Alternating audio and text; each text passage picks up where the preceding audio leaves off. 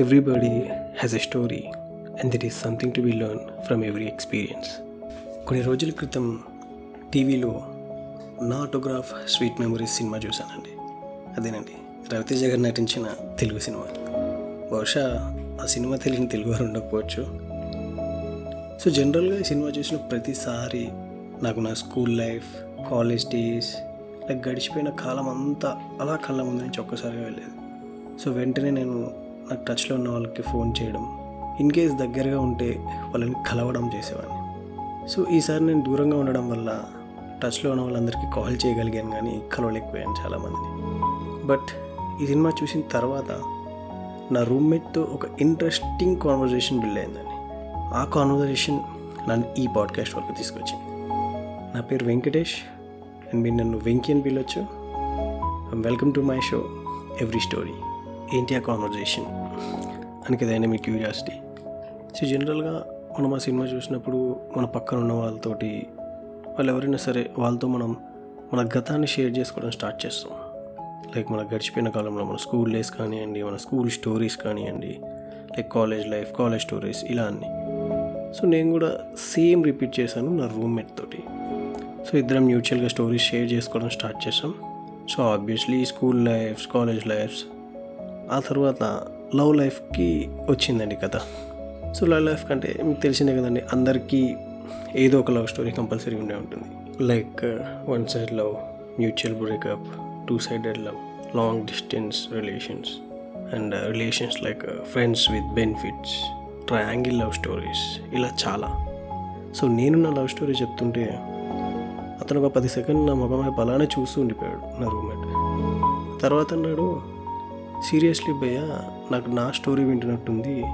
ఎందుకంటే same story same suffering same thinking. ఎలాగోలా బయటకు వచ్చాము I'm happy thank God and thank time అన్నాడు. నేను వెంటనే లైక్ నాకు తెలిసి నా లైఫ్లో మా ఫ్రెండ్ ఒకటిది సిమిలర్ స్టోరీ అండ్ ఇప్పుడు నేను వింటున్నాను నీది కూడా సిమిలర్ స్టోరీ అని అని నా రూమ్మేట్తో అన్నాను సో తర్వాత అతను యా బట్ మనమైతే బయటికి రాగలిగాము. నా ఫ్రెండ్ ఒకడు ఆ లూప్లో పడి బయటికి రాలేక తన లైఫ్ ఎండ్ చేసుకున్నాడు అని నా రూమ్మేట్ అన్నాడు. వెంటనే నేను అదేంటి భయ్యా సిమిలర్ స్టోరీ అంటున్నావు.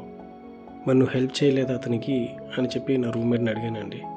దానికి నా రూమ్మేట్ లేదు వాస్ నా స్కూల్మేట్ అతను స్కూలింగ్ తర్వాత మేము పెద్ద టచ్లో లేము ఓన్లీ వాట్సాప్ గ్రూప్స్ తర్వాత ఎప్పుడన్నా గేమింగ్స్లో కలవడం తప్ప పెద్దగా పర్సనల్గా టచ్లో లేము అని చెప్పి అన్నాడు.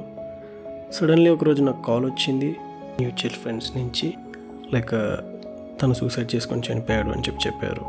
సో వెంటనే నేను విలేజ్ రీచ్ అవ్వడం జరిగింది. సో తర్వాత మ్యూచువల్ ఫ్రెండ్స్ని కనుక్కుంటే సో వాళ్ళు ఇది ఇది కథ చాలా సఫర్ అయ్యాడు అతను అది ఇది అని చెప్పి నాకు ఎక్స్ప్లెయిన్ చేశారు. సో నాకు ఆ తర్వాత టూ డేస్ నిద్ర పట్టలేదు అని చెప్పారు నా రూమ్మేట్.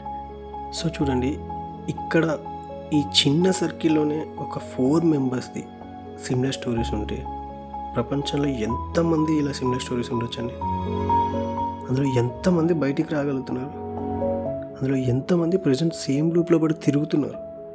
ఎంతమంది బయటికి రాలేక పిచ్చి పిచ్చి డెసిషన్స్ తీసుకుంటున్నారు?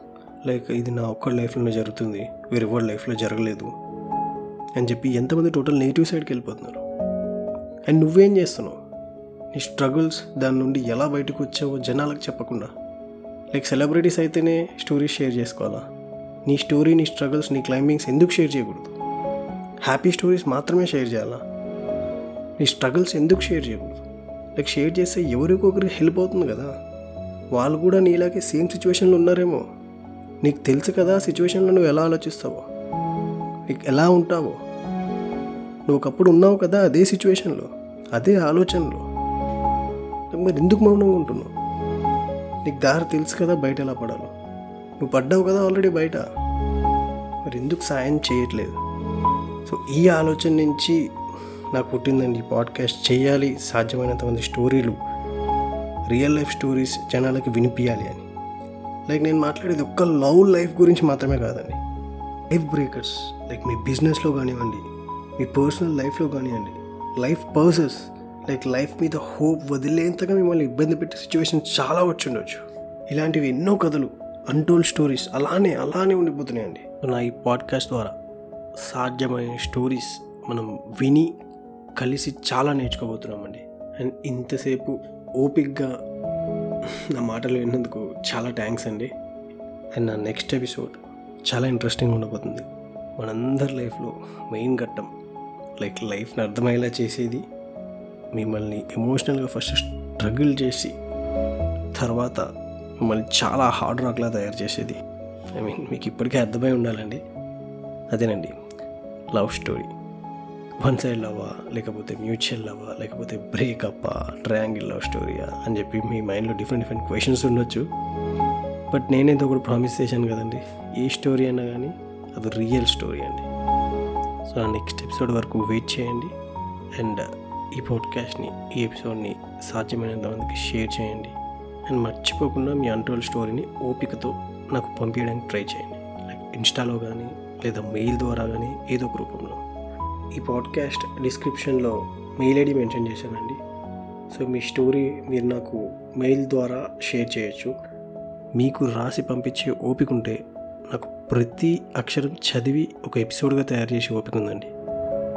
గుర్తుపెట్టుకుంటే మీలాగే మీరు ఫేస్ చేసిన స్ట్రగుల్ లాగే సిమిలర్ స్టోరీ వేరే ఎవడో ఎవడో ఒక లైఫ్లో కంపల్సరీ రన్ అవుతుంటుంది. సో మీ స్టోరీ షేర్ చేయడం వల్ల మీ క్లైంబింగ్ షేర్ చేయడం వల్ల మీరు ఒకరికి హోప్ ఇచ్చిన వారు అవుతారు ఒకరికి హెల్ప్ చేసిన వారు అవుతారు సో ప్లీజ్ నేను ఎన్ని స్టోరీస్ ఫీల్ అయితే అన్ని స్టోరీస్ క్యాప్చర్ చేయడానికి ట్రై చేస్తున్నానండి. సో ప్లీజ్ మీ స్టోరీ నాకు తప్పకుండా షేర్ చేయండి. మెయిన్ మీ ఫీడ్బ్యాక్ షేర్ చేయండి. అది పాజిటివ్ అయినా నెగిటివ్ అయినా పర్వాలేదండి. అంటే మీరు ఇచ్చే ఫీడ్బ్యాక్ ద్వారా నేను ఇంకా ఎంత ఇంప్రూవ్ చేసుకోవాలో అనేది నాకు తెలుస్తుందండి. సో ప్లీజ్ కంపల్సరీ మీ ఫీడ్బ్యాక్ అయితే షేర్ చేయండి. అండ్ ఫాలో అవ్వండి. బెల్ ఐకాన్ని ప్రెస్ చేయండి. And this Venky signing off take care and don't drink and drive అండి. ఎందుకంటే మీకోసం ఎవరో ఒకరు ఇంటి దగ్గర వెయిట్ చేస్తుంటారు.